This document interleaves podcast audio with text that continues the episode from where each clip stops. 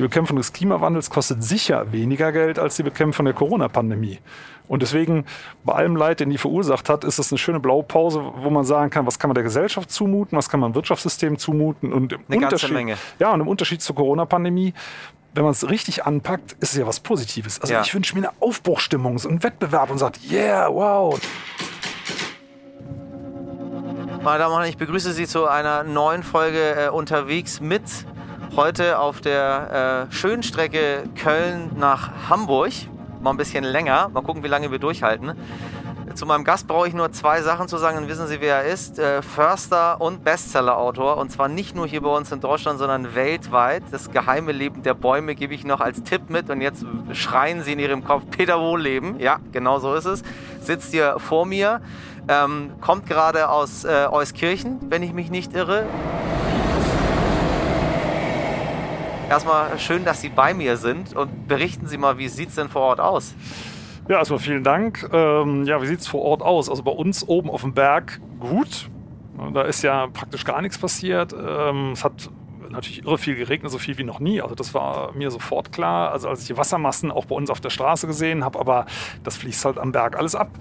Äh, und ich habe gedacht, wow, das gibt ein Wahnsinnshochwasser. Aber ich habe natürlich nicht gedacht, dass es eine Flutwelle, das, das war ja quasi ein Tsunami, Ja. äh, gegeben hat. Die, auf die Idee wäre ich nie gekommen. Offensichtlich auch sonst kaum jemand, sonst ähm, äh, hätte es ja nicht so viel äh, Menschenleben gekostet. Und äh, da ist natürlich auch einiges an Infrastruktur kaputt gegangen. Ähm, Trinkwasser ist ausgefallen, Strom ist ausgefallen, Internet ist ausgefallen. Aber das sind natürlich äh, im Vergleich zu dem, was die Leute da im Tal erlitten haben, ist das natürlich Peanuts. Also von daher muss man sagen, äh, ich bin dankbar und es tut mir wirklich sehr leid, was um uns rum in praktisch allen Taldörfern passiert ist. Und ich habe das jetzt auch auf der Herfahrt eben nochmal gesehen. Ich bin froh, äh, dass die Infrastruktur wieder so funktioniert, dass wir jetzt überhaupt im Zug Dass wir überhaupt sitzen mit können. Hostess und fahren können, ganz normal. Ja, also ne? irre. Ne? Also ich habe äh, wirklich dann auch gedacht, na hm, gut, es sind einige Termine, ne? so wie äh, heute in Hamburg. Geht das überhaupt noch? Ne? So kann man das so schnell reparieren. Äh, Es waren auch die Autobahnen gesperrt, also auch der Schienenersatzverkehr. Also der Bus muss ja irgendwo langfahren. Das war am Anfang alles nicht möglich. Und das ist, also wir haben mittlerweile wieder so provisorisch Trinkwasser, Strom ist wieder da, Internet ist wieder da. Da hieß es erst, das dauert Monate. Da kann ich nur sagen, also es ist schon Wahnsinn. Man schimpft ja oft auf den Staat und auf große na, sagen wir, behördenähnliche Unternehmen, ne, ähm, wozu ja auch die Bahn gehört, Ja, äh, muss man ja. ganz klar sagen, von der Struktur. Aber da muss man sagen, toi, toi, toi, äh, ist man doch froh, dass das alles so gut organisiert ist und so gut funktioniert. Na, wir, wir reden permanent über, über diese Themen. Ähm, das ist leider so. Ich würde mich natürlich gerne über ganz viele andere Dinge noch unterhalten, über Kunst und Kultur. Und das streuen wir auch immer wieder ein. Aber das sind nun mal die drängenden Themen der Zeit. Ich, ich kann ja nichts dafür, dass der Planet sich erwärmt und dass irgendwie, weiß ich nicht, der Rassismus zunimmt und wir in, in schwierigen Zeiten sind. Deswegen müssen wir immer wieder uns darüber unterhalten. Äh, ist das so eine Situation, mit, auf die wir uns jetzt einstellen müssen? Also sagen Sie, das ist jetzt bei mir in der Region, da wo ich bin, das ist jetzt so. Da können wir damit rechnen, dass es alle paar Jahre mal passiert. Also, dass, dass so, eine, so eine Flut alle paar Jahre kommt, das glaube ich ehrlich gesagt nicht, aber weiß ich natürlich nicht. Aber dass es, dass es immer schneller, äh, immer mehr Extreme gibt, das auf jeden Fall. Man sieht es ja immer wieder in den Nachrichten, ich bin jedes Mal fassungslos, wenn Politiker sagen, äh, ja, also das weiß man ja jetzt seit 20 Jahren oder wenn es hochkommt, seit 30 Jahren, gerade gestern noch gehört. Also wir haben das bei uns äh, in der Oberstufe im Gymnasium schon diskutiert. Ja. Und das war äh, Anfang der 80er Jahre. Ja. Äh, es gab Ende der 70er Jahre diesen Bericht Club of Rome ähm, von, äh, an Jimmy Carter, der hat das ja in Auftrag gegeben. Richtig. Da war das klar. Und wir haben ehrlich gesagt als, als Oberstufenschülerinnen und Schüler gedacht, äh, im Jahr 2000 ist alles kaputt. Also ich meine, ich muss sagen, ich bin froh, dass wir heute im Zug sitzen und uns, zumindest uns beiden, geht's besser denn je. Das muss man aber fairerweise sagen. Also das hätte ich gar nicht gedacht. Dass, ich hätte gedacht, ich werde keine 40 Jahre alt. So waren die Prognosen. Aber das ist ja spannend. Da haben wir mal, da können wir ein bisschen Zeitreise machen, weil Ja. wir haben auch sehr viele äh, junge ZuhörerInnen, die, ähm, die unseren Podcast hören und Ja. wo ich immer wieder, ich hatte jetzt gerade Moritz Neumeier bei mir, hatte mich mit ihm unterhalten und meinte, du Moritz, was ist mit deinen Kindern? Da meinte ich, glaube nicht, dass meine Kinder in einer normalen Welt mehr aufwachsen. Das wird, das wird hier, hier wird nichts mehr geben. So. Ja. Ähm, das Haus, was wir gekauft haben, das ist wahrscheinlich ist es unter Wasser. Ähm, warum haben Sie denn damals nichts gemacht, wenn Sie das wussten? Doch, habe ich, habe ich, habe ich. Ich habe ja seit, ähm, also wir haben äh, natürlich, ich habe schon als, ich glaube, als Grundschüler äh, natürlich dann eher so zehnpfennigsweise Geld zum Schutz der Wale gesammelt. Ähm, Damals, Ach, waren die, schön. ja, damals waren die Buckelwale kurz vor der Ausrottung. Mittlerweile Ja. gibt es ja wieder so um die 80.000. Ähm, also das war alles Thema und ich wollte das schon als Sechsjähriger Naturschützer werden. Ja, da sieht man also, wie das, ich bin jetzt 57, wie lange das grundsätzlich schon Thema ist. Und äh, das äh, habe ich auch gemacht, also zumindest gedacht, indem ich dann Forstwirtschaft studiert habe, weil ich dachte, Förster ist sowas wie Waldhüter. Und hinterher hat sie eben rausgestellt, nee, ein Förster ist sowas wie ein Baummetzger und äh, sorgt eigentlich dafür, dass die Wälder äh, in einen instabilen Zustand gebracht werden. Und das habe ich dann ganz konsequent ähm, äh, seit Anfang der 90er Jahre umgedreht. Und wir war Anfang der 90er Jahre schon klar, dass die Fichte verschwinden wird. Also das, wo jetzt alle sagen, "Ah, das konnte doch keiner ahnen. Also die Forstindustrie hat bis vor, na, ich würde mal sagen, vier, fünf Jahren gesagt, wir brauchen noch viel mehr Fichte in Deutschland äh, wegen dem Klimawandel, weil es so ein toller Baustoff ist. Und wir haben schon vor ähm, ja, über 30 Jahren äh, Maßnahmen eingeleitet bei uns im Revier, äh, um mehr Laubwald wieder zurückzubekommen. Und bei den alten Laubbäumen haben wir zum Beispiel überhaupt kein Holz mehr eingeschlagen, äh, um diese alten Laubwälder, die irre wichtig für, sind fürs Lokalklima, zu schützen. Also das ist alles lang bekannt. Und jetzt so zu tun, als käme das alles überraschend, das ist natürlich völliger Quark. Also das finde ich auch ein bisschen verlogen. Also dass man Fehler gemacht hat, kann man doch zugeben. Das macht ja, nichts. Man Nee. kann ja sagen, ich, äh, sorry, das haben wir übersehen, wir machen es jetzt besser. Oder so wie Angela Merkel, ich finde, es ist natürlich jetzt schwach, ist so hinten raus, aber immerhin hat sie, hat sie gesagt, ich habe zu wenig getan. Das finde ich, dann, das, das finde ich ja schon mal gut, dass es es zugibt. Ne? Äh, ja, das war zu wenig. Also wir haben schon wieder, ja, im Prinzip 30 Jahre ver, verstreichen lassen, indem wir nichts getan haben. Oder viel zu wenig. Und äh, jetzt muss es einen Schub geben. Und den kann es ja auch. Also ich meine, man denkt ja immer, Klimaschutz äh, ist was Schlechtes. Ich sage mal ein Beispiel. Äh, wir haben zwei Gebäude für die Waldakademie gebaut. Und äh, das sind Plusenergiehäuser. Das heißt, sie geben mehr Energie ins Netz ab, als sie aufnehmen. Die werden mit Wärmepumpen beheizt, da hat man immer frische Luft. Äh, das macht doch Spaß. Nie wieder äh, Energie einkaufen, äh, immer frische Luft haben, die ist sogar super gefiltert. Es ist ein ganz anderes Raumklima auch im Übrigen, was die meisten Leute vergessen. In Zukunft wird es vielleicht viel mehr um Kühlung der Gebäude gehen als Richtig. um Heizen. Richtig. Da denkt momentan beim Bauen keiner dran. Und mit einer Gasheizung können sie nicht kühlen. Ja. Eine Wärmepumpe können sie sehr wohl kühlen, weil es ja eigentlich wie ein Kühlschrank ist. Nur einmal wird die warme Luft in den Raum gepustet und wenn man eben kalte Luft braucht, dann dreht man es gerade um. Ja, ja. Also das ist so, das ist Klimaschutz. Man sagt, wow, äh, das macht doch sogar Spaß, so ein Gebäude zu haben. Na, da kommen aber die Leute immer zu mir und dann da müssen sie jetzt äh, mir helfen dabei, weil wenn sie gebaut haben, dann wissen sie auch, was es kostet. Das heißt immer Klimaschutz, das ist äh, Luxus. Ich kann mir das gar nicht leisten. Wir haben gar nicht das Geld, um uns das, äh, das, das teure regionale Fleisch äh, zu kaufen. Wir, haben, äh, wir, wir leben gar nicht so urban, dass wir mal einfach mal so mit einem E-Roller irgendwo hinfahren können oder mal zur Arbeit radeln. Ich muss jeden Tag irgendwie, weiß Ja. nicht, 70 Kilometer pendeln. Ja. Wie soll ich denn da radeln? Ähm, wie, wie machen wir das? Und dann, dann bauen sie da ihr schönes Haus und wissen sie, was Baustoffe hier kosten bei uns und wir können uns das gar nicht leisten. Ich, ich, ich, ich, ich habe mir es zur Aufgabe gemacht, mit Märchen aufzuhören. Ja. Das, was Sie auch beschrieben haben aus Ihrer Abiturzeit, ich habe Berichte gesehen, die sind von Anfang des 20. Jahrhunderts. Wir reden so Mhm. um 1912 bis 900, 1920, wo davor gewarnt wurde, dass die Autos die Erde erwärmen werden Mhm. Ja. und die Industrie, die dort ist. Also von vor über 100 Jahren. Ist Klimaschutz Luxus? Nein, überhaupt nicht. Also Was kostet so ein Haus, wenn Sie das sagen? Weil ich bin sofort, bin sofort neugierig. Also es kommt drauf an. Also wir haben ähm, das schon aus hochwertigen Materialien gemacht, das weil die recyclingfähig sein sollen. Also eben nicht billigen, ähm, billige Styropor- oder Schaumstoffdämmung, sondern äh, so eine Holzfaserdämmung, die man halt auch gut recyceln kann. Die Zwischenwände sind mit Glasfasermatten äh, Matten isoliert, die aus recycelten Flaschen äh, hergestellt worden sind und so weiter und so fort. Ne? Das ist jetzt, ähm, dadurch ist es vielleicht ein bisschen teurer geworden. Also dann liegen sie schon so um die 350.000, 400.000 Euro. Ne? Ähm, aber mit eigener großer Solaranlage, mit einem ähm, großen Batteriespeicher, mit dieser Wärmepumpenanlage. Und die Wärmepumpenanlage selber, muss man sagen, ist im Betrieb ja viel billiger. Also äh, wenn ich das jetzt in der Kombination mit der Solaranlage sehe, heize ich da billiger natürlich als mit Öl und mit Gas. Und der eigene Strom kostet auch weniger als der aus dem Netz.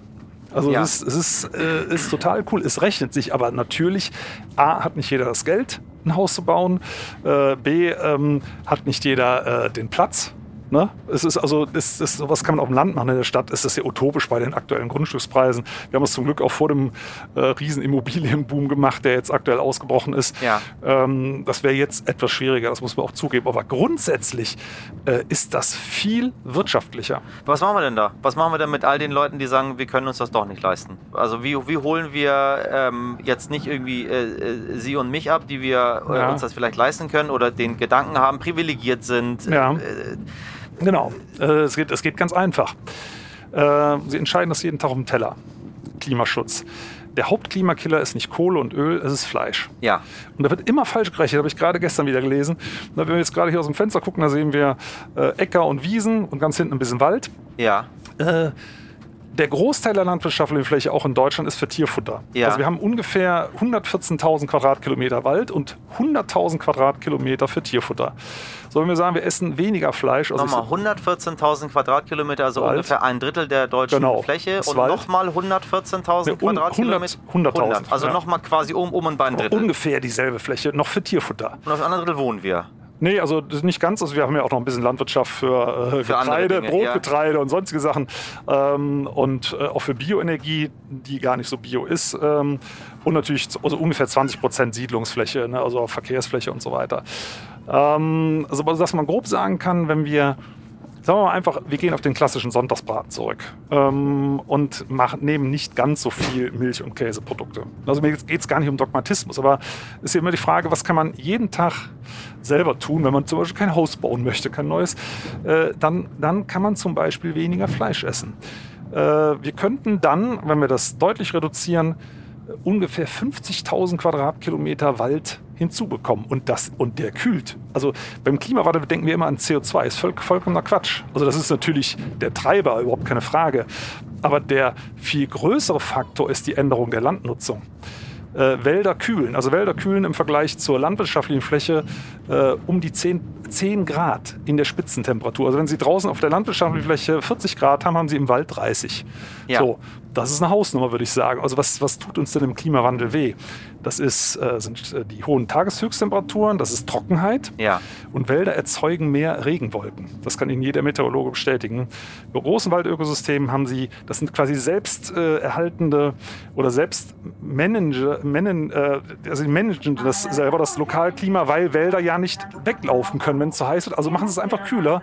Nehmen Bäume zum Beispiel pro Tag bis zu, also pro Baum bis zu 500 Liter Wasser ausschwitzen. Und äh, wenn sie das in einer großen Waldgemeinschaft machen, kühlt das das eben so massiv runter. Also wir haben mehr Kühlung, wir haben mehr Regen, wir haben eine ganz starke Hochwasserdämpfung. Das haben wir gerade bei uns gesehen bei den alten Buchenreservaten. Äh, wir haben in der Waldakademie ja so mit bis zu 200-jährige äh, Buchenwälder geschützt. Äh, da ist praktisch keine Erosion festzustellen gewesen, also kaum Wasser, oberflächlicher Wasserabfluss. Äh, Weil- das, weil das eingesickert ist in diese intakten Böden Ja. wie ein Schwamm. Die haben irre viel Wasser aufgenommen.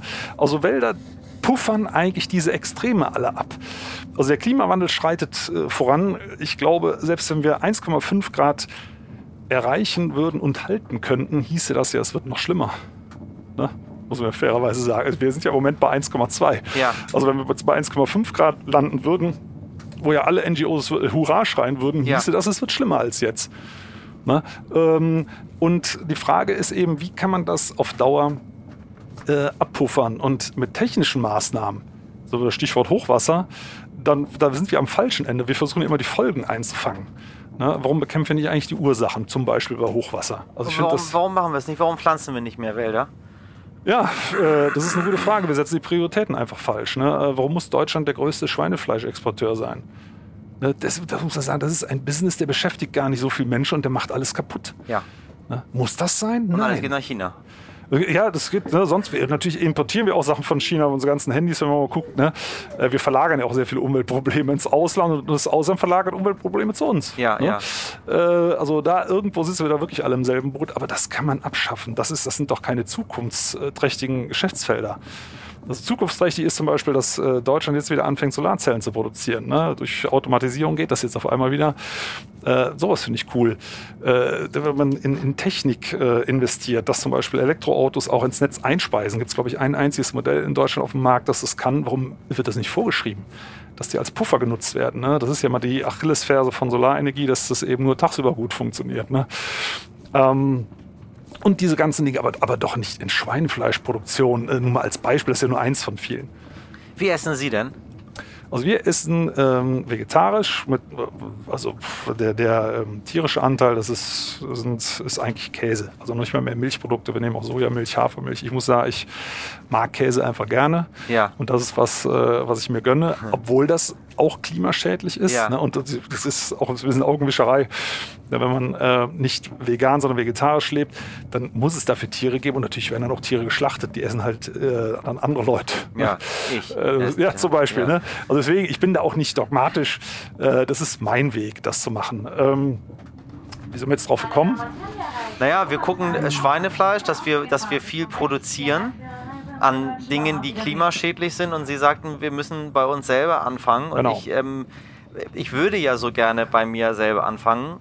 Äh, es wird mir nur so schwer gemacht, habe ich das Gefühl. Aha.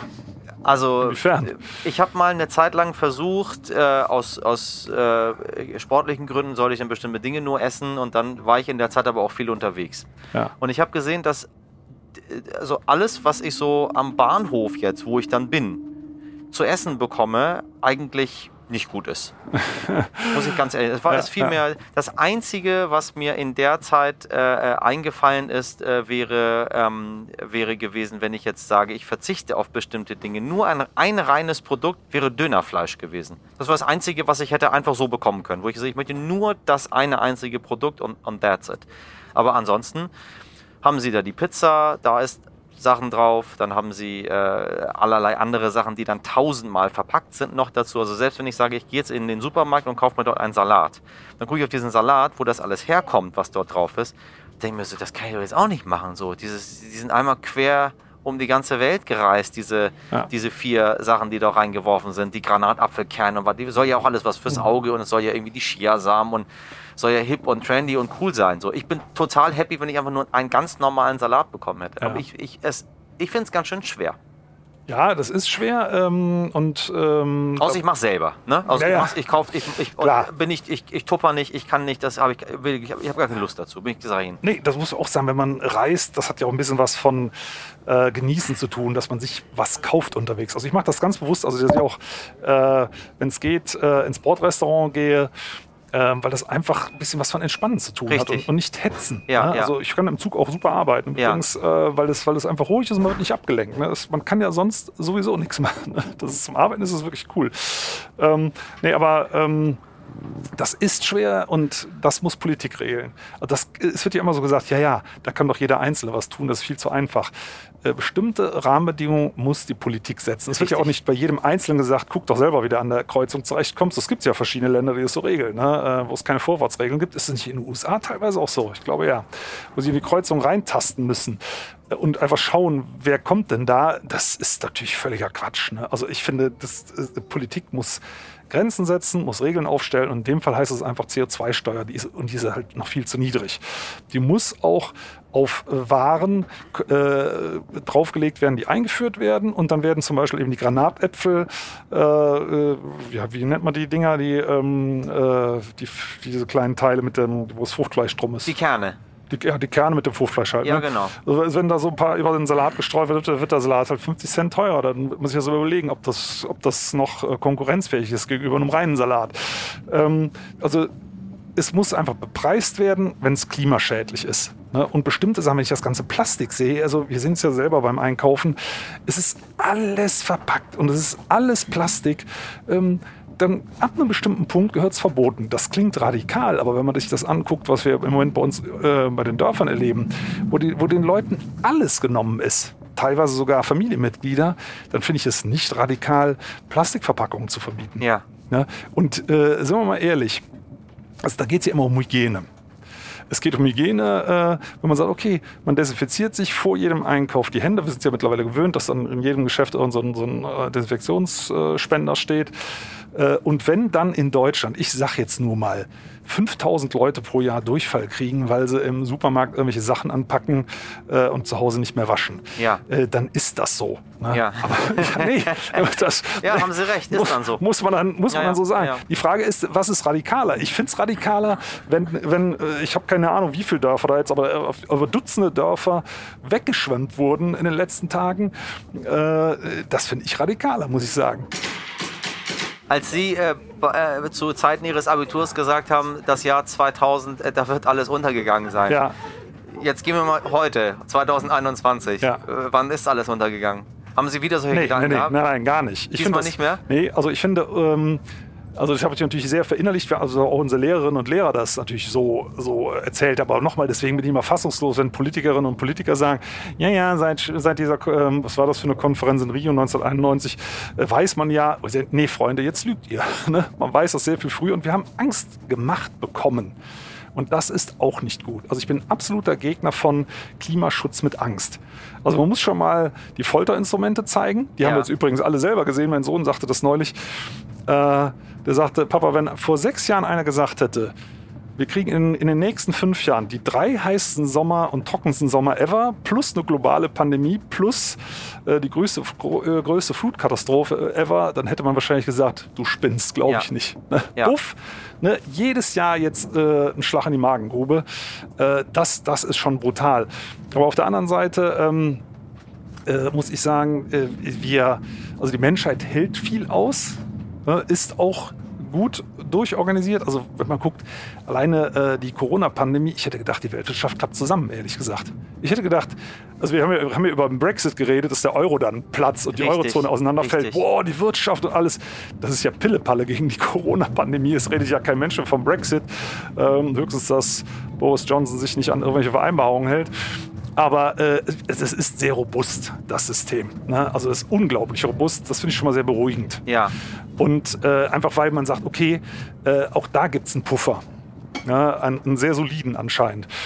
Und ähm, auf der anderen Seite, äh, ja, es gibt zwei Möglichkeiten, wie, wie sich das regelt. Entweder, und das ist die Frage, ob wir wirklich so intelligent sind, wie wir denken, entweder wir kriegen das geregelt oder die Natur regelt das. Und die Natur regelt das sehr brutal. Und zwar meistens, mal abgesehen jetzt von den Flutopfern in Deutschland, meistens äh, in armen Ländern. Also wir haben ja die größte Hungersnot aller Zeiten. Richtig. In der gesamten Menschheitsgeschichte. Das wird ja vergessen. Man Richtig. sagt, ja, ja, wir haben die Evolution besiegt und die Seuchen besiegt. Ja, in Deutschland. Richtig. Aber in, in vielen, Nicht vielen Ländern, in wir denken an Malaria, Ländern. Tuberkulose und so weiter. Äh, Flut. äh, Ne? Flut. Dürre.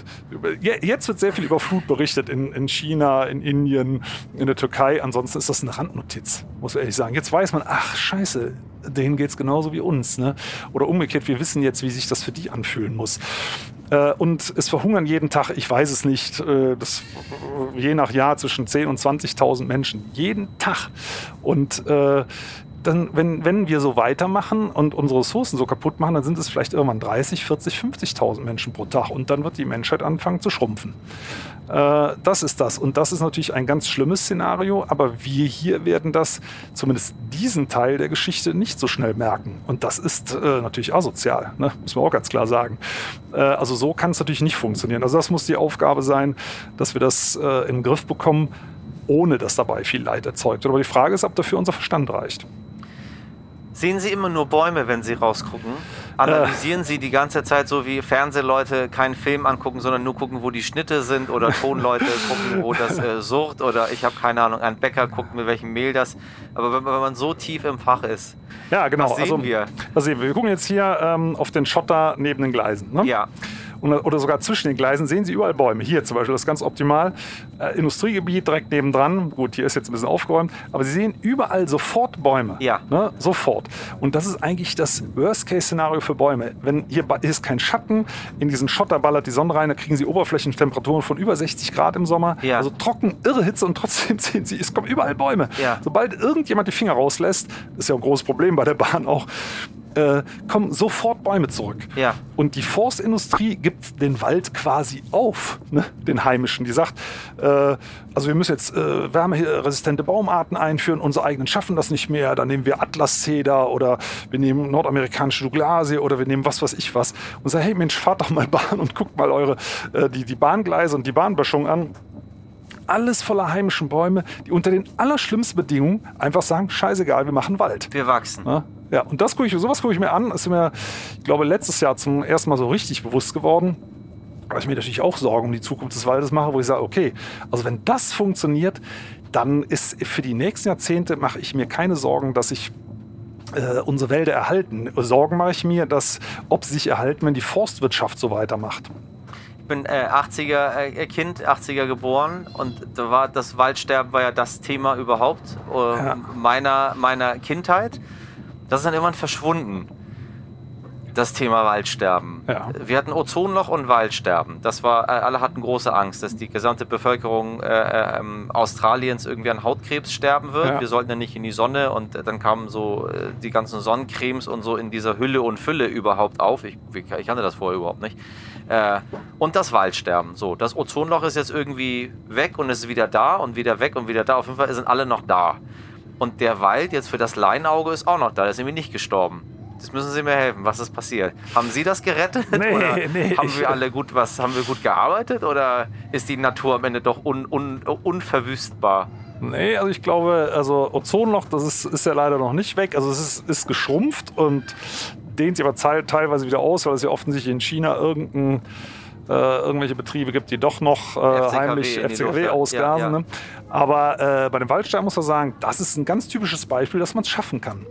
Ähm, also ich, das, ich war, habe äh, von 1983 bis 87 studiert und ich habe auch da, da gab es ja diese ARD-Dokus, äh, damals noch ein bisschen sehr einfach gehalten mit Simulationen, wo dann die ganzen kahlen Berge simuliert wurden, Deutschland ohne Wald wirklich innerhalb weniger Jahre war die Prognose, ähm, weil es schon so schlimm war, äh, dass, dass wir wirklich gedacht haben, okay, wir werden irgendwann fertig sein äh, als Försterinnen und Förster und haben dann keinen Wald mehr, den wir betreuen können. Können wir direkt wieder was anderes suchen. So war das damals von der Denke her. Und dann äh, wurde ja, äh, wurden ja Katalysatoren eingeführt, erstmal mit Prämien und dann nachher auch verpflichtend.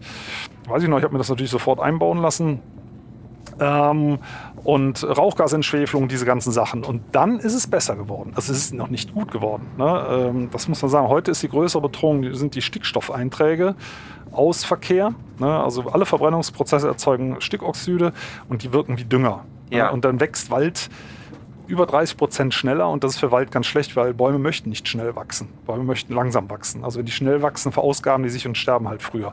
Das ist heute das Problem. Da wird ja auch dran gearbeitet. Ne? Stickoxide reduzieren, gibt es ja die entsprechenden äh, Vorschriften. Wenn wir auf E-Mobilität umsteigen, wird das sicher sehr viel besser für den Wald. Äh, oder Bahnfahren ist natürlich noch viel besser. Äh, aber wir haben, das haben wir gesamtgesellschaftlich in den Griff bekommen. Und auch damals hieß es, ist der Industrie nicht zumutbar, die Kosten und so weiter. Es wurde gemacht und der Wald hat aufgeatmet, definitiv. Also das ist ein schönes Beispiel dafür, dass es funktionieren kann. Der Klimawandel ist natürlich eine deutliche Nummer größer, wenn wir den bekämpfen wollen. Aber äh, die Bekämpfung des Klimawandels kostet sicher weniger Geld als die Bekämpfung der Corona-Pandemie.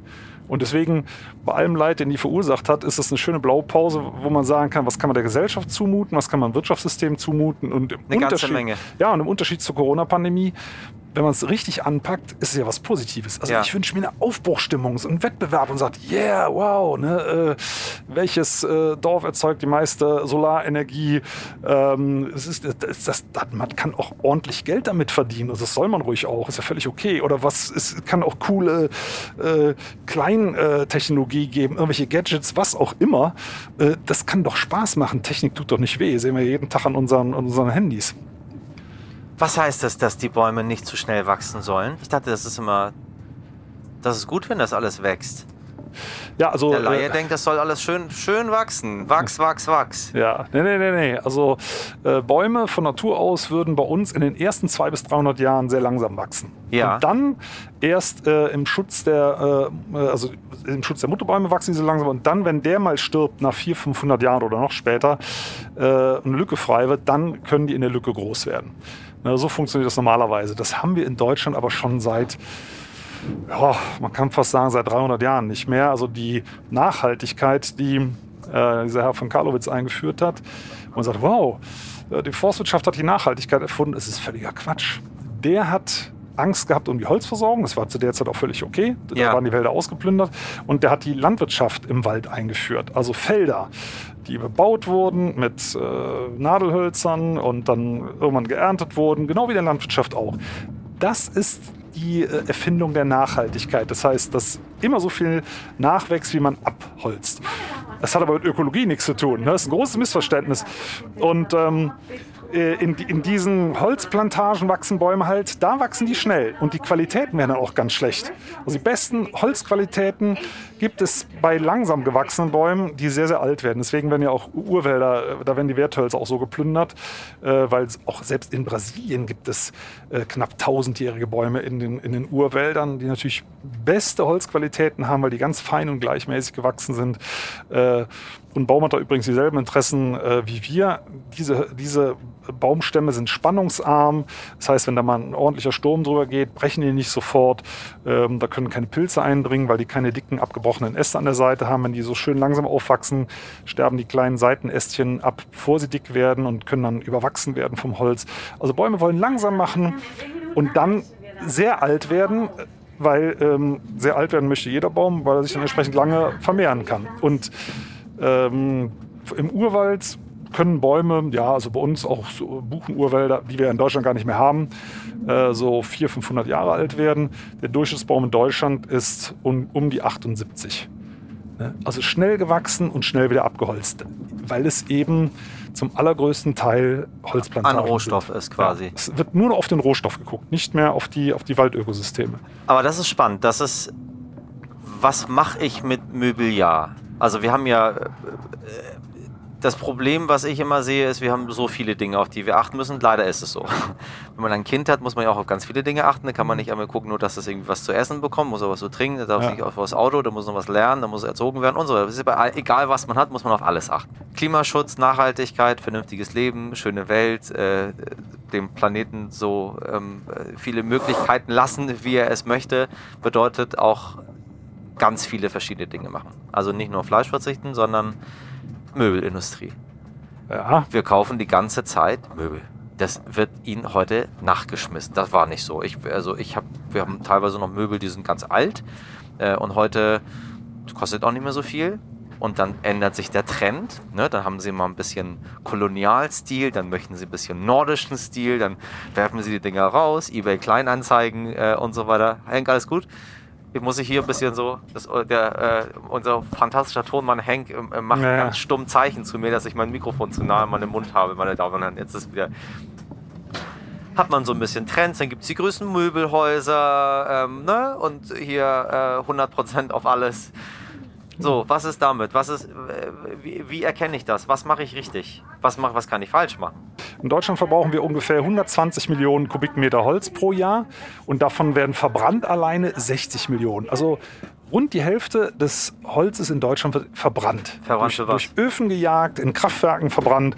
Äh, die Bundesregierung ähm, Tatsächlich? forci ja, forciert, dass gerade in den Kohlekraftwerke auf Holz umgestellt werden sollen. Wobei die Wissenschaft sich einig ist, Holz ist um den Faktor 1,4 mal klimaschädlicher als Kohle.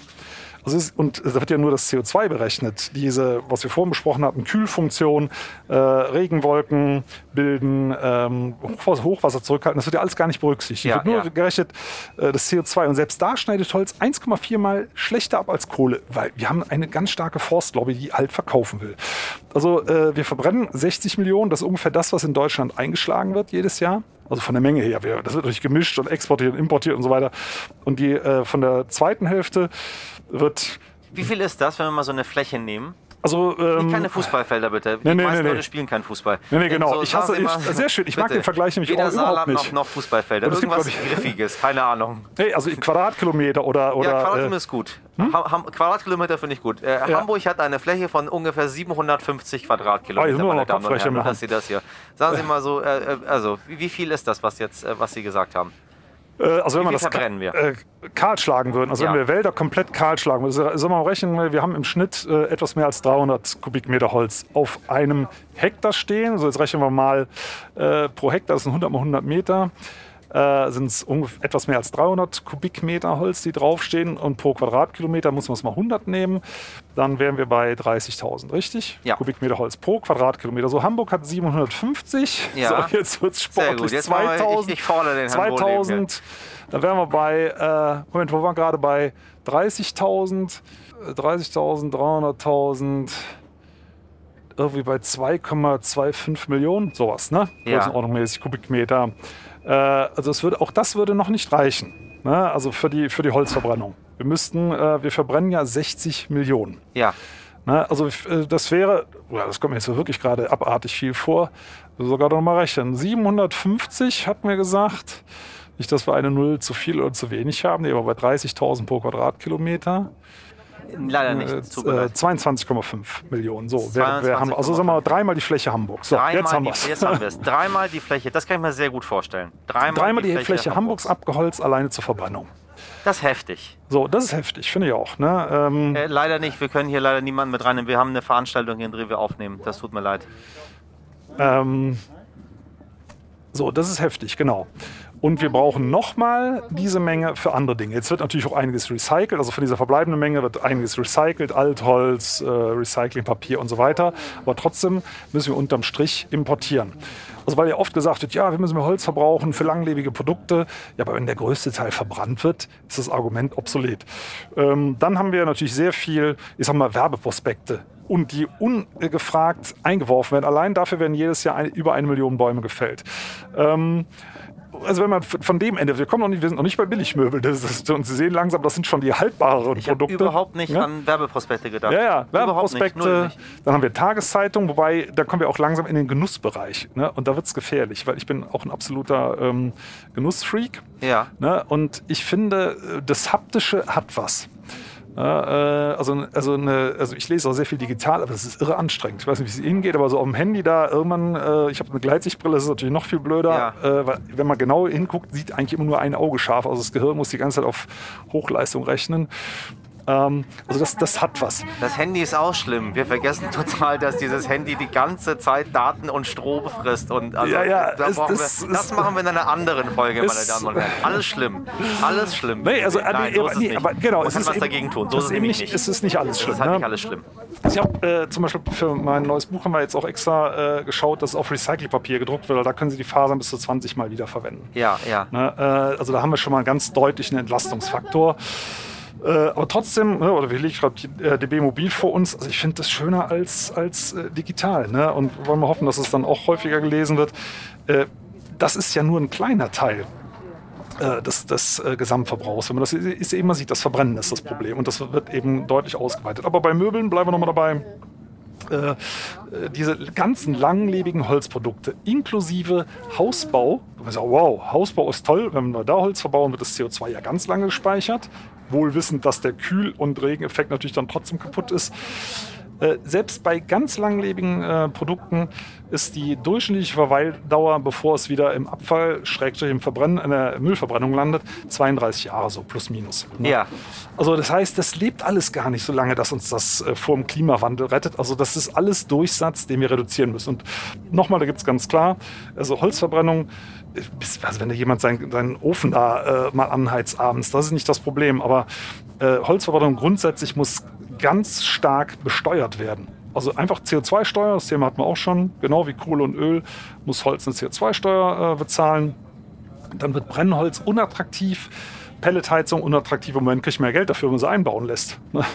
Weil das genauso Richtig. anerkannt wird wie Solarzellen. Das ist Richtig. völliger Schwachsinn. Also die, nochmal, die Forstlobby hat, genau wie die Landwirtschaftslobby, irre was geschafft. Wir wissen ja alle, dass, dass Leute, die die Felder zugüllen, äh, EU-Subventionen noch und nöcher bekommen und sagen, hey, ihr macht unser Trinkwasser kaputt und dafür gibt es noch Geld. Und so ähnlich ist es in der Forstwirtschaft leider auch.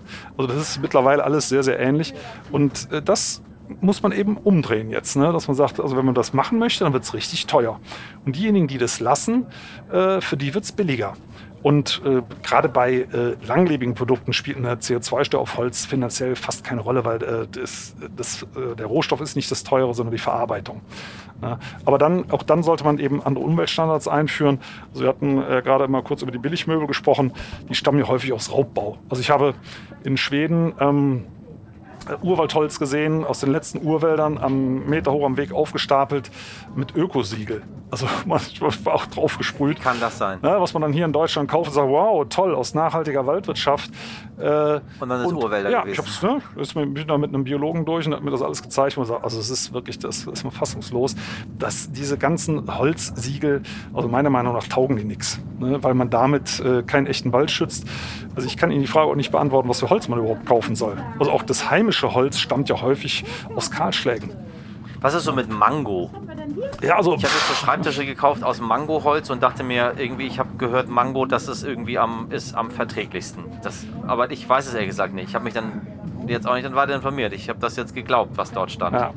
Also mal so, das Einzige, was ich nicht kaufen würde, ist Urwaldholz, aber Mango vermute ich mal ist, also wenn es tatsächlich wirklich Plantagenholz ist, ist Ja, ja, ich habe das auch schon mal, weil ich Ukulele spiele, auch schon mal eine Ukulele aus Mango. Also das, das, das Wichtige ist, nicht aus Urwald.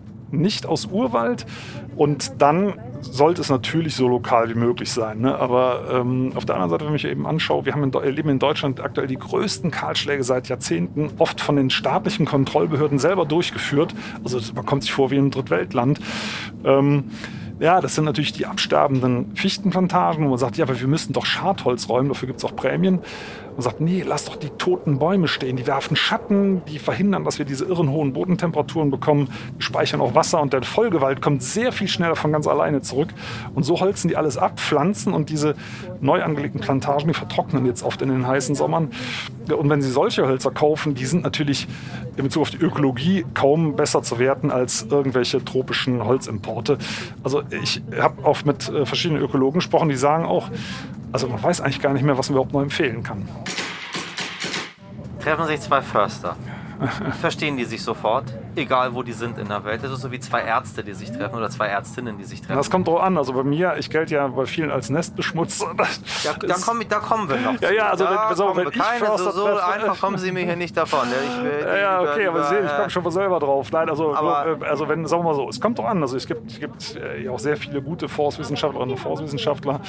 Äh, und wenn wir uns treffen, dann geht, haben wir ein Grinsen im Gesicht. Ne? Also es ist, da gibt es verschiedene Fraktionen, sagen wir mal so. Also wenn man sich outet, äh, dann äh, ist man, wenn man fachsimpelt, dann ist es relativ schnell klar, in in welche Richtung man läuft. Und dann könnten die Gespräche relativ schmallippig werden. Aber sind die ähm, unterscheiden, äh, natürlich unterscheiden sich die Wälder voneinander. Das, also das ist ja klar, dass, dass wir äh, andere Bäume haben als, sage ich mal, weiß ich nicht, im äh, subtropischen oder im tropischen Raum.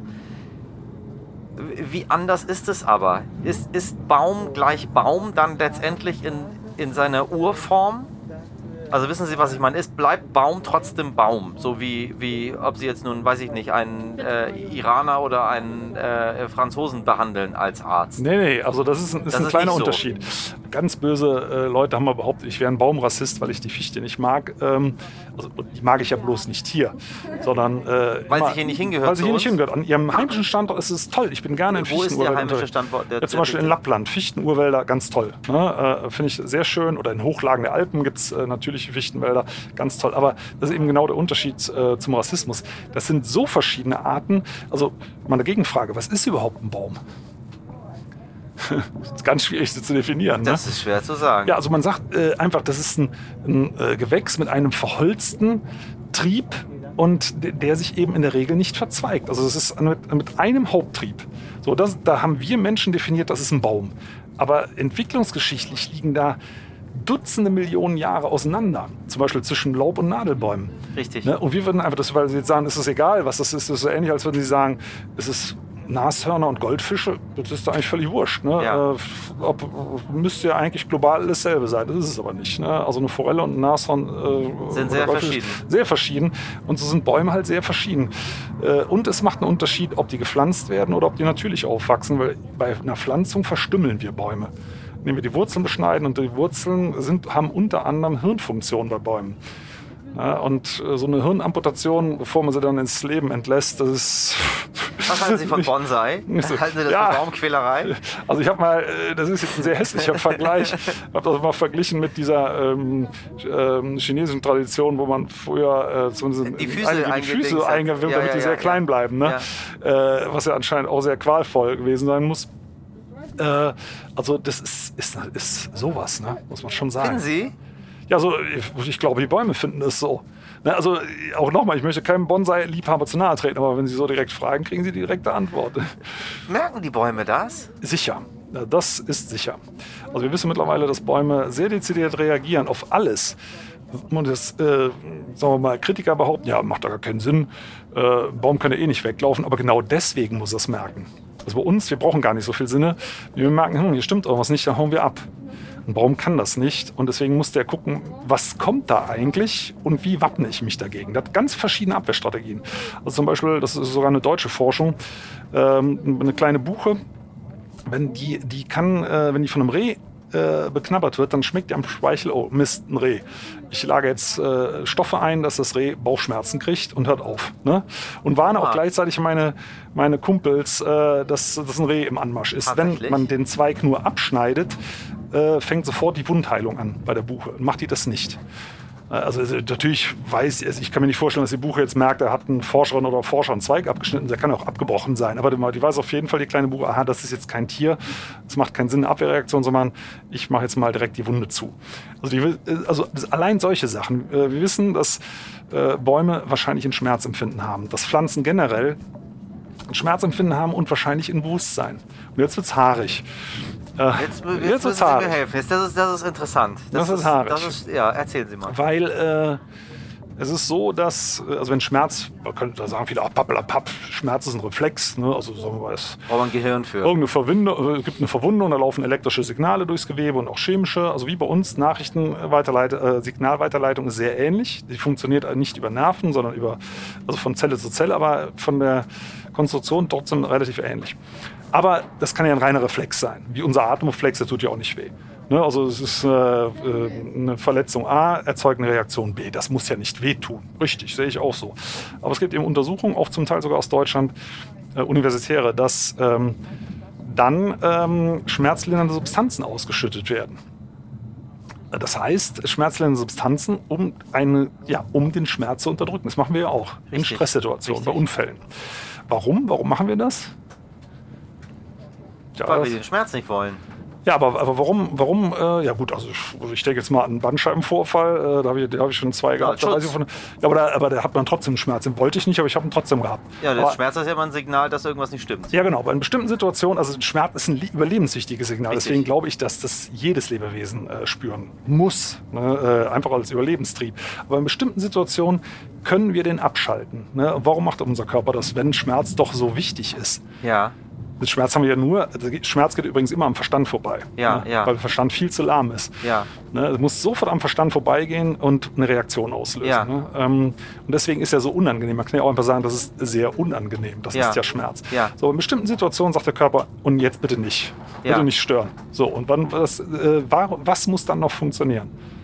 Oh, wenn ich, wenn ich zu tun habe, natürlich, ne? Also wenn ich funktionieren muss, dann würde ich jetzt den, äh, versuchen, den, den Nackenschmerz zu Ja, ignorieren. genau, aber was muss, was muss genau funktionieren?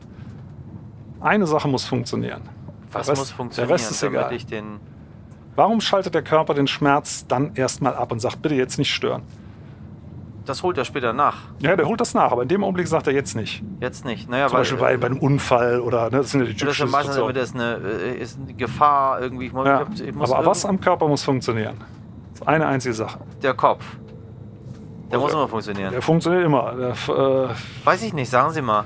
das Bewusstsein. Das Bewusstsein. Man, wenn der Körper sagt, jetzt nicht bewusstlos werden. Ja, In einer Gefahrensituation, wenn der Schmerz so stark zu werden droht, dass man bewusstlos werden kann, dann ist vorbei. dann wird, dann schaltet er zumindest in manch, also es klappt ja nicht in jedem Fall, aber dann schaltet der Körper oft erstmal ab, Ja. den Schmerz. Ja, ganz viele Unfallopfer kennen das.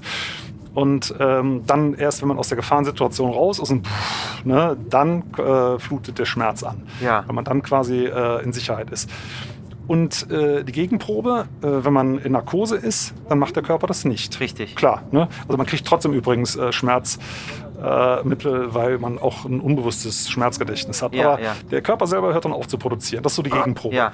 Und wenn man Pflanzen narkotisiert, das kann man auch, ne, weil die, äh, die Signalübertragung teilweise sogar mit denselben Molekülen äh, funktioniert wie bei uns im Gehirn. Wenn man Pflanzen narkotisiert, dann hören die auch auf, schmerzlindernde Substanzen zu produzieren. So, und das ist ein indirekter Nachweis für ein Pflanzenbewusstsein. Und da natürlich, ich weiß, die Wissenschaftscommunity, da gibt es natürlich auch sehr konservative Kräfte, die sagen, oh, äh, ne, also Blasphemie, äh, äh, das kann nicht sein.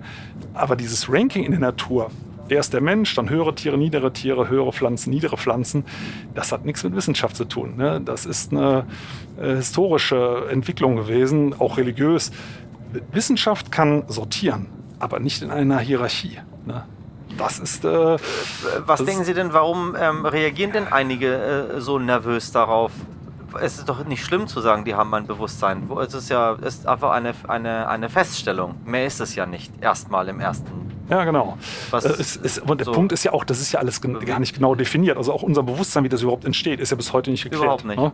Bis nicht. heute nicht die geklärt. Seele, gibt es, was ist das? Was ist das äh, überhaupt? Genau, es gibt auch viele Sachen, also auch Selbstdenken, Intelligenz, es gibt keine eindeutige Definition für diese ganzen Begriffe. Richtig, das wissen wir alles nicht. Aber in dem Augenblick, wo es darum geht, dass andere außer uns Menschen das auch können. Da gibt es häufig Widerstand, auch in der Wissenschaft.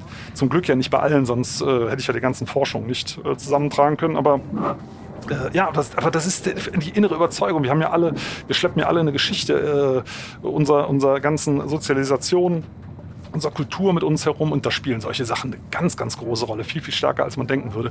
Und Pflanzen äh, dass sie einen Schmerz empfinden hätten. So nach also jetzt hört es aber auf. Und typische Frage so, ha, ha, ha, was soll denn ein Vegetarier essen? Ne? Und sagt, hey, darum geht es doch gar nicht. Das ist doch nur eine Feststellung. Ne? Ja, wir essen die Tiere ja auch. Also, also ich, ja, ich hab, also es hat damit nichts zu tun. Dieses ne? Be diese Bewusstseinsfrage ist sowieso so eine Sache. Ich habe eine äh, Dokumentation gemacht über den, ähm, über den illegalen Handel äh, mit Menschenaffen. Ja. Und erst als wir dem Zuschauer gezeigt haben, dass dieses Tier ein Bewusstsein hat, was nicht so weit weg ist von unserem Bewusstsein. So, natürlich wird der Affe nicht irgendwann, weiß ich nicht, eine Rakete bauen, sie zum Mond. Ja, also jetzt auch. aktuell nicht. So, das das habe ich damit auch nicht gesagt. Aber das Affenbaby weiß, dass es seiner Mutter weggenommen wurde. Ja. Das Affenbaby erkennt seine Mutter auch. Das ist seine Mutter. Das hat Gefühle dazu. Das Affenbaby, das kann auch in irgendeiner Form, es weint wie unsere Babys. Als wir das alles aufgezeigt haben, das hat bei den Menschen was getriggert, weil sie gemerkt haben, oh, was tun wir da gerade? Und da geht es um das Thema Bewusstsein. Ja. Ob sie jetzt nun, weiß ich nicht, den, den äh, Papageien nehmen oder ob sie den Kraken nehmen oder was auch immer. Wenn man merkt, es hat ein Bewusstsein. Natürlich macht das was mit einem. Es ist spannend dann zu sagen, die, die, die Pflanzen haben ein Bewusstsein. Das ist mir gar nicht so fremd, ehrlich gesagt, weil ich gehe aus meiner persönlichen äh, Denke heraus sowieso davon aus, dass das alles hier einen Sinn hat und dass das alles auch ein Bewusstsein ja. hat, was dort ist. Vielleicht nochmal eine andere Forschung dazu, die, wo man denkt, äh, das habe ich jetzt auch in meinem neuen Buch verarbeitet, weil es so irre ist, dass äh, bestimmte Pflanzen, also bei denen man das im Labor hat, äh, nachweisen können, das, ist, das, kann man nur bei bestimmten Pflanzen, weil man kann nicht alle im Labor so gut reproduzieren. Ähm, ich glaube, Ackerschmalwand war es die erkennen sogar ihre Familienmitglieder optisch und nehmen dann Rücksicht drauf. Die hat man extra in verschiedene Töpfe gepflanzt, damit man sicher ist, das geht nicht über Wurzeln, äh, Wurzelverbindungen. Und da hat man festgestellt, wenn, wenn die wirklich genetisch miteinander verwandt sind, dann drehen die die Blätter ein bisschen voneinander weg, dass alle genug Licht kriegen. Und dann hat man ähm, über genetische Modifikation das abgeschaltet, das Gen, was diese, äh, ich glaube, es ging über rot und blaue Wellenlängen dass man das abgeschaltet hat und dann konnten die, haben die Pflanzen es nicht mehr gemacht. Also es ist tatsächlich auch über äh, relativ harte Forschung, nämlich auch Gentechnik, äh, festgestellt worden, dass die optisch ihre Verwandtschaft erkennen und dann Rücksicht drauf nehmen. Ne? Denken, ach, ne? und dann schlägt es aber drei, äh, 13. Das ist eine Schweizer Forschung, und die Schweizer gelten ja als eher humorlos und sehr trocken, was ja gar nicht stimmen muss, aber äh, ich will einfach nur sagen, sehr seriöse Forschung, überhaupt nichts Esoterisches. Äh, also man macht momentan Entdeckungen, die hält man nicht für möglich. Warum? Weil halt keiner hingeguckt hat. Weil man einfach gesagt hat, also bei Pflanzen, da forschen wir doch nicht so einen Quatsch. Na, ich habe gerade äh, mal Post bekommen von einem ehemaligen Institutsleiter äh, im Forstbereich und der hat äh, geschrieben, also dass es bedauert, dass er, äh, ist jetzt wohl vor kurzem Rente gegangen, in seiner aktiven Phase nicht mehr äh, zur Pflanzenkommunikation geforscht hat. Ne? Und du kannst nur unterstreichen, äh, was, was, über was ich da erzähle. Ähm, Also das kommt ganz stark. Und das, das fällt uns, fällt vielen Menschen, also vielen Menschen, die in diesen Bereichen wirtschaften, schwer. Also den Laien interessanterweise gar nicht. Also kriege ich oft von Leserinnen und Lesern äh, Zuschriften, die sagen, ja, sie haben das immer schon gefühlt und es ist schön, äh, dass sich das bestätigt. Das hat ja, genau wie Sie sagen, also es ist, äh, manche, also ich bin jetzt nicht so spirituell angehaucht, aber in die Richtung geht es ja, kann es ja ruhig auch gehen. Ne? Finde ich, ja, find ich ja gar nicht schlimm, dass man grundsätzlich äh, Natur wertschätzt, das Leben wertschätzt und man dann eben sieht, dass die selbst konservative, das ist mir immer wichtig, dass ich konservative Forschung heranziehe, universitäre Forschung, weil das ist so der kleinste gemeinsame Nenner, äh, den man haben kann, weil sie selbst die Dinge herausfinden, wo man landläufig sagen würde, ach wie süß. Äh, das ist einfach irre. Warum sagen Sie, einige sagen, Sie seien ein Nestbeschmutzer? Ähm, naja, also, Was machen Sie denn Schlimmes? Ja, also ich lege äh, den, den, Finger in die Wunde äh, bei der Forstwirtschaft. Die Forstwirtschaft äh, versteht sich ja als Walderhalter, äh, gesellschaftlich ganz relevanter Faktor. Ähm, und in Wirklichkeit ist es halt äh, eine Landnutzungsfraktion, die momentan äh, sehr hart den Wald nutzt und auch übernutzt. Und ich mache das publik und das findet man natürlich nicht lustig. Ne? Das stört das Geschäft. Kann ich auch verstehen. Also eine rein wirtschaftliche Angelegenheit, wie so oft. Ja, ja also so sehe ich das. Ne? Aus meiner Sicht, ja, das ist also die Forstlobby, muss man sagen, also wie die organisiert ist, das ist schon echt hart. Äh, also die, die Verbände, ähm, da muss man mal gucken, wer da Mitglied ist. Also in diesen Verbänden sind teilweise auch die staatlichen Forstverwaltungen Mitglied. Also ich finde das merkwürdig. Also wenn man sich überlegen würde, die Polizei wäre, wäre äh, Mitglied in Lobbyverbänden. Das oh, das ist die Polizei. Oh, ne? die das Polizei nicht, ist ne? ja, ja, doch, doch, die Polizei ist auch ganz schwierig. Ist auch ganz, ganz schwierig. Okay, damit, Thema. gut, damit kenne ich mich nicht ja, so gut da aus. kenne ich mich sehr gut mit aus. Ah, okay. Ganz komplizierte Angelegenheit. Okay. Gute und schlechte Polizisten, aber auch die Polizei hat da auch, äh, alle sind in. Ja, wissen Sie, wer die einzigen sind, die nicht in Lobbys organisiert sind? Ich glaube, das sind Frauen und äh, Migranten. Die haben es irgendwie nicht geschafft. Die sind so, die werden irgendwie von der Bevölkerung nicht so richtig wahrgenommen. Alle anderen haben eine, jeder, der stark ist.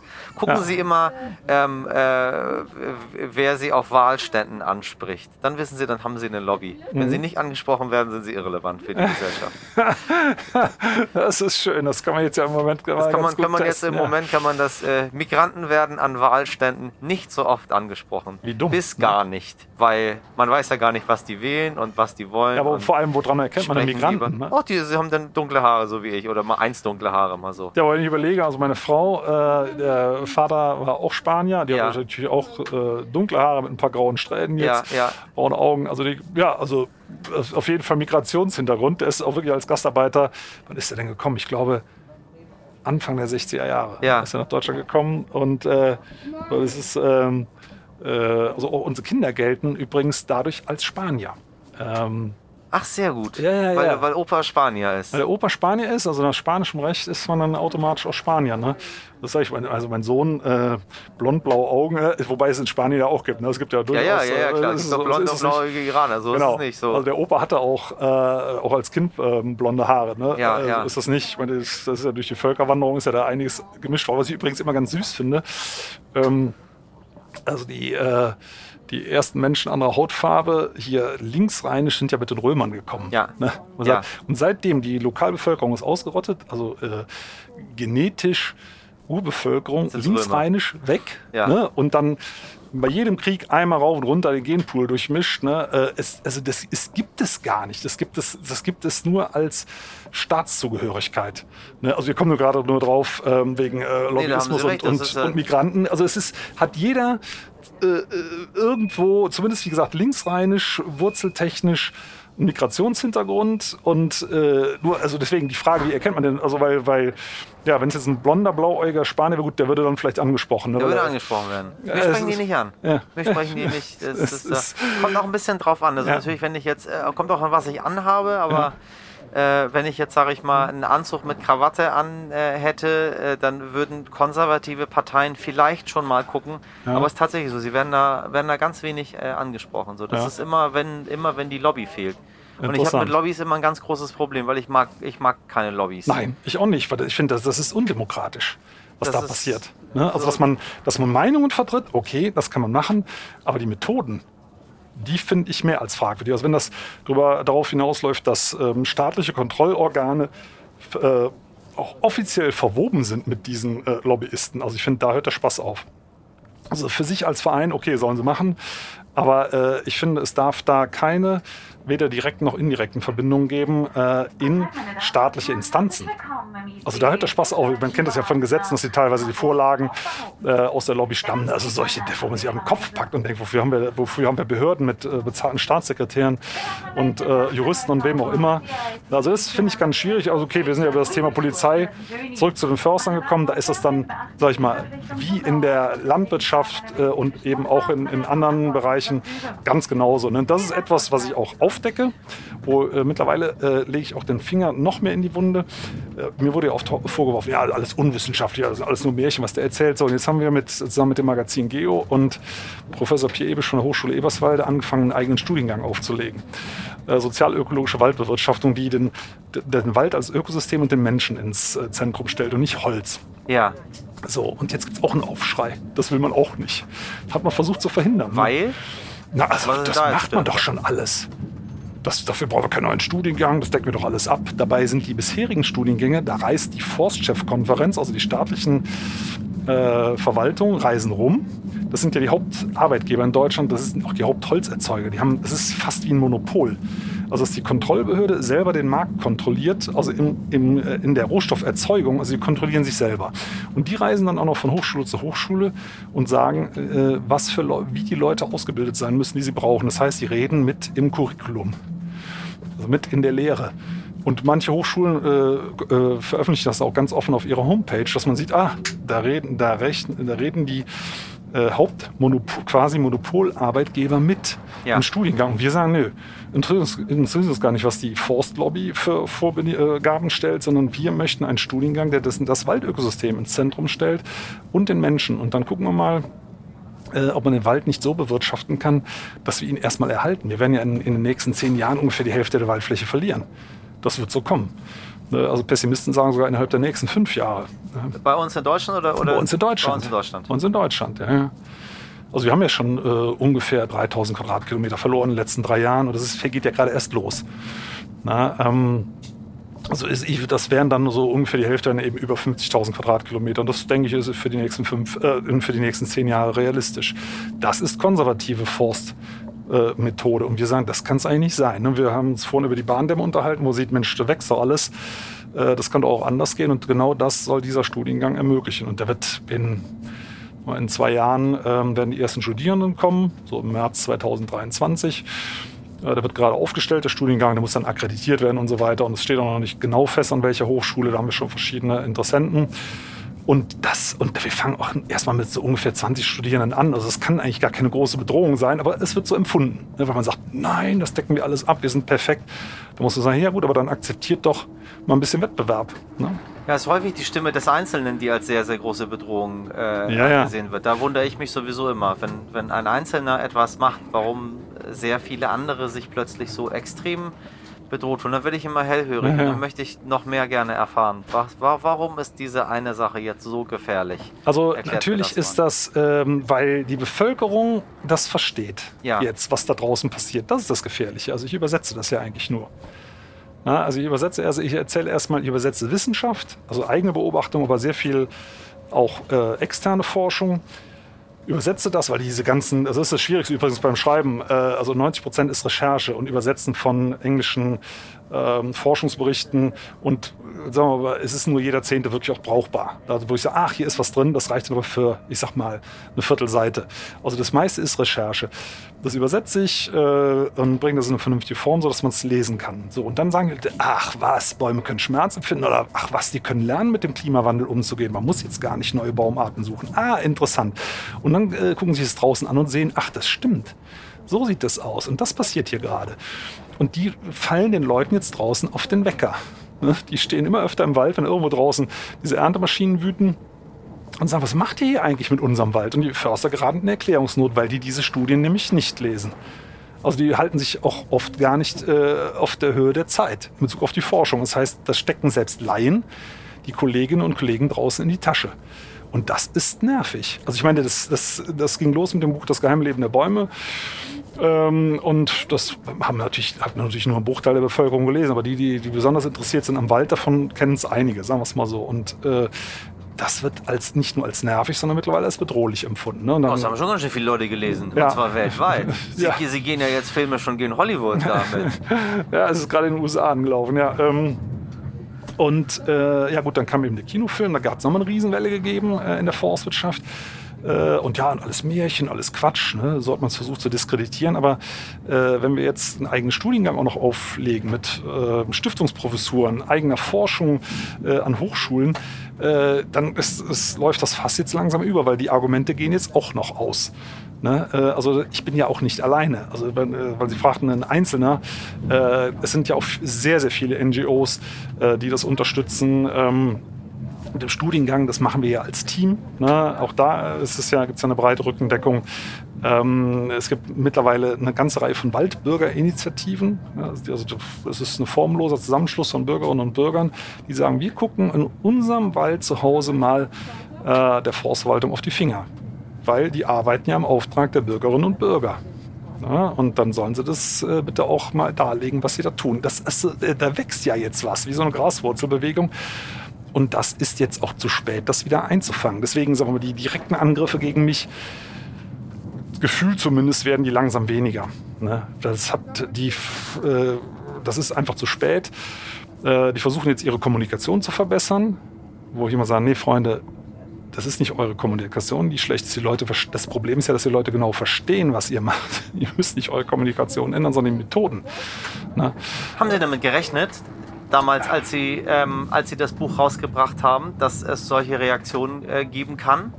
Oder Nee. trifft, das, trifft das einem dann doch sehr über, überraschend? Also das äh, hat mich völlig überraschend getroffen. Also wir haben das, äh, wenn man mal schaut, der Verlag hat auch eine sehr kleine Startauflage gehabt, weil das ist wäre ein Buch unter vielen gewesen, was wahrscheinlich auch relativ schnell versandet wäre. Muss man auch sagen, was wahrscheinlich okay gewesen wäre im Gesamtverkauf, aber, aber nicht auffällig und schon gar nicht auf der Bestsellerliste. So war eigentlich die Planung. Ne? Man sagt, ja, schön, ein neues Buch. Und für mich ist es immer, wenn ich ein Buch schreibe, dann muss ich eben sehr viel Forschungsberichte lesen. Ne? Da lerne ich selber am allermeisten, wenn ich ein Buch schreibe. Ich bin quasi mein erster Leser äh, Ja, in dem ja. Sinne. Ähm, ja, und dann ist das äh, so durch die Decke, Decke gegangen. Also wir, wir waren alle fassungslos. Gibt es Bäume, die ausgestorben sind? Also äh, Deutschland, äh, glaube ich, momentan, also ist immer die Frage, auf was bezogen, was für einen Zeitraum. Ne? Also erzgeschichtlich natürlich, logisch, ne? jede Menge. Aktuell bei uns würde ich mal sagen, Wildapfel, Wildbirne durch äh, Kultivation. Ne? Sind, haben die halt sich gemischt mit den Wildformen, dadurch ist die Wildform praktisch weg. Aber es gibt natürlich Bäume, die vom Aussterben bedroht sind, wie, wie Ulmen durch den Ulmensplintkäfer. Das ist, läuft aber auch schon seit Jahrzehnten, dass der einen eingeschleppten Pilz verbreitet, der die Ulmen zum Absterben bringt. Das gleiche haben wir jetzt bei der Esche. Da ist es nicht der Borkenkäfer, sondern einfach nur der eingeschleppte Pilz, der die Eschen zum Absterben bringt, wobei ein Teil der Eschen das wahrscheinlich überleben wird. Aber äh, richtig ausgestorben noch nicht. Haben Sie, haben Sie einen Lieblingsbaum? Nee, interessanterweise nicht. Äh, Also ich mag alle Bäume da, wo sie sich wohlfühlen und das ist immer der Ursprungsstandort. Ja. Und da bilden sie natürlich logischerweise die schönsten Wälder. Das ist bei uns halt typischerweise ein Buchenurwald, wobei der nicht nur aus Buchen besteht, eben, sondern aus Dutzenden von Baumarten in Mischung. Wird sich unser, unser Wald durch die äh, Klimaveränderung auch verändern? Also da gehe ich mal davon aus. Wir wissen es aber nicht. Ne? Also wir wissen, dass Klimawandel eben nicht bedeutet, es wird langsam immer wärmer, sondern äh, es wird immer extremer. Und das ist ein Richtig. Unterschied. Es kann auch zwischendurch mal sein, dass es sehr kalt wird. Also wir haben es ja gerade dieses Jahr erlebt. Dieses Jahr fühlt sich ja, lassen wir mal die Flutkatastrophe außer Acht, ganz normal an. Ja. Das ist, so waren früher die Sommer. Ne? Verregnet und ab und zu mal warm. Man hat sich über jeden Sonnenschein gefreut. Und wenn man es mal ist 30... so ein normaler Hamburger. Na, wobei. Das war ganz schön warm in Hamburg dieses Jahr. Im Juni mal. Ja. ja das stimmt. Also es war, äh, Das wäre früher schon, da hätte man hitzefrei bekommen. ja, das, Ja. das, das schaffen die Leute auch nicht mehr. Also Ja. Das, was sie mit der Kühlung anfangs angesprochen Ja. haben, wir schaffen das im Büro. Meine, einige Kollegen von mir, die äh, sehr hell von der Haut sind, die packen das nicht. Ja. So, das haben wir nicht gehabt in der Form. Wir hatten überraschend warme Tage im Februar, wo wir Stimmt, wirklich bei ja. 20, 25 Richtig, Grad doch wirklich richtig. in kurzen Sachen Ja. gestanden haben. Das war Ja. auch sehr neu. Und äh, wir hatten wieder ein bisschen Schnee. Also es ist auf jeden Fall alles nicht mehr so wie 1990. Also das äh, muss man völlig verrückt sein zu Ja. sagen, es ist alles. Es ist nicht so, weil ich jünger war, es ist nicht so, weil ich naiver war, es ist nicht so, weil ich andere Erinnerungen dran habe, ich habe nichts ausgeblendet. Äh, so, die Alster war relativ regelmäßig zugefroren. Wir haben das erste Mal seit langem bei uns überhaupt äh, Schnee gesehen wieder. Ja. Wir haben im Winter, äh, Herr Wohlem, ich trage meine gesamten Wintersachen nicht mehr.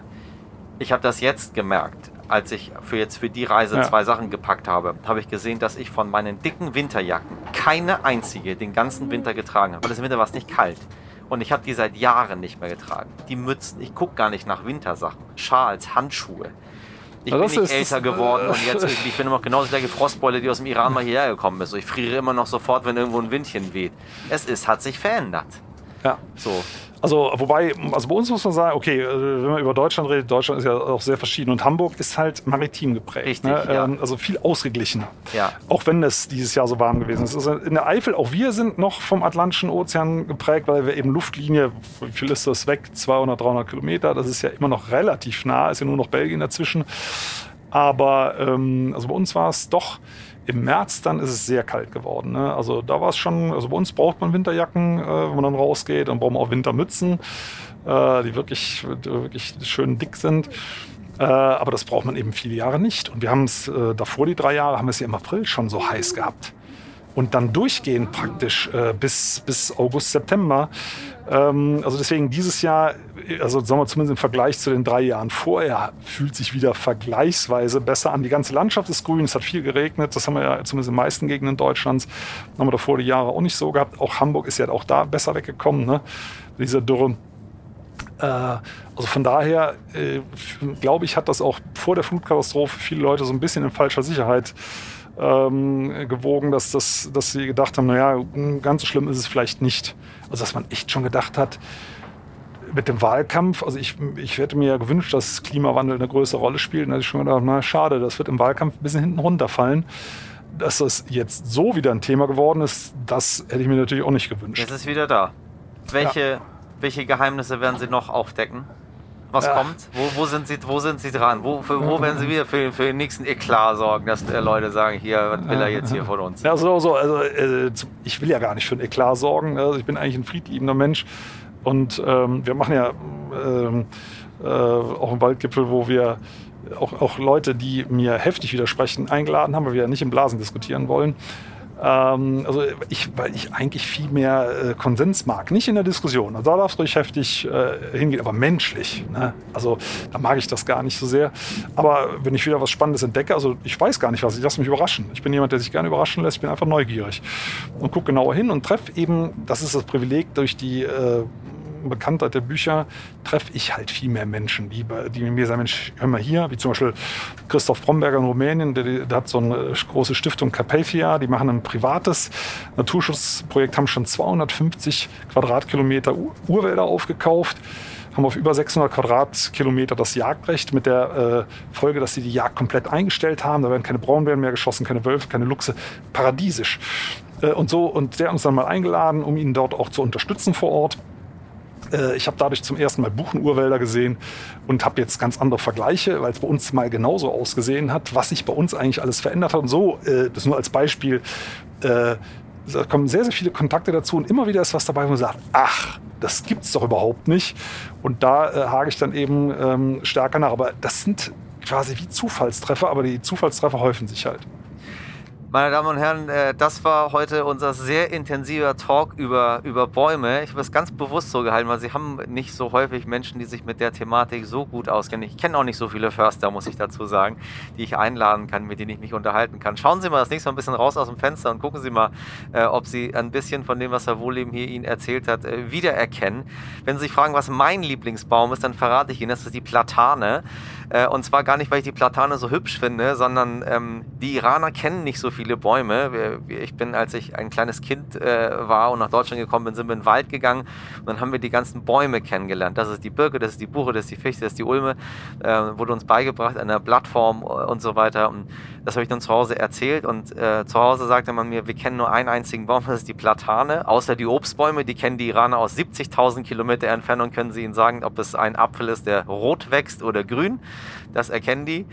Ähm, aber die Platane wurde äh, in Teheran in einer sehr großen Straße äh, von Anfang bis zum Ende durchgepflanzt. Äh, und da sind die Iraner mal sehr stolz drauf. Da sagen sie immer, das ist unser Baum, den kennen wir. Äh, ich glaube, wenn man ihn ihnen zeigen würde, würden sie den gar nicht erkennen, aber sie kennen ihn zumindest namentlich. Äh, jetzt haben sie auch ein bisschen was aus meinem Baumleben äh, erfahren, meine kleinen Geheimnisse da. Haben Sie sonst eine gute Fahrt? Herr Wohlim, vielen, vielen Dank für, für, für dieses aufschlussreiche Gespräch. Viel gelernt. Ja, vielen Dank. Schön, dass Sie da waren. Danke. Meine Damen und Herren, das war unsere Folge mit Peter Wohlleben. Ich hoffe, dass Sie die Bäume am Gleis, wenn Sie beim nächsten Mal aus dem Zugfenster rausschauen, auch mit anderen Augen sehen, so wie ich.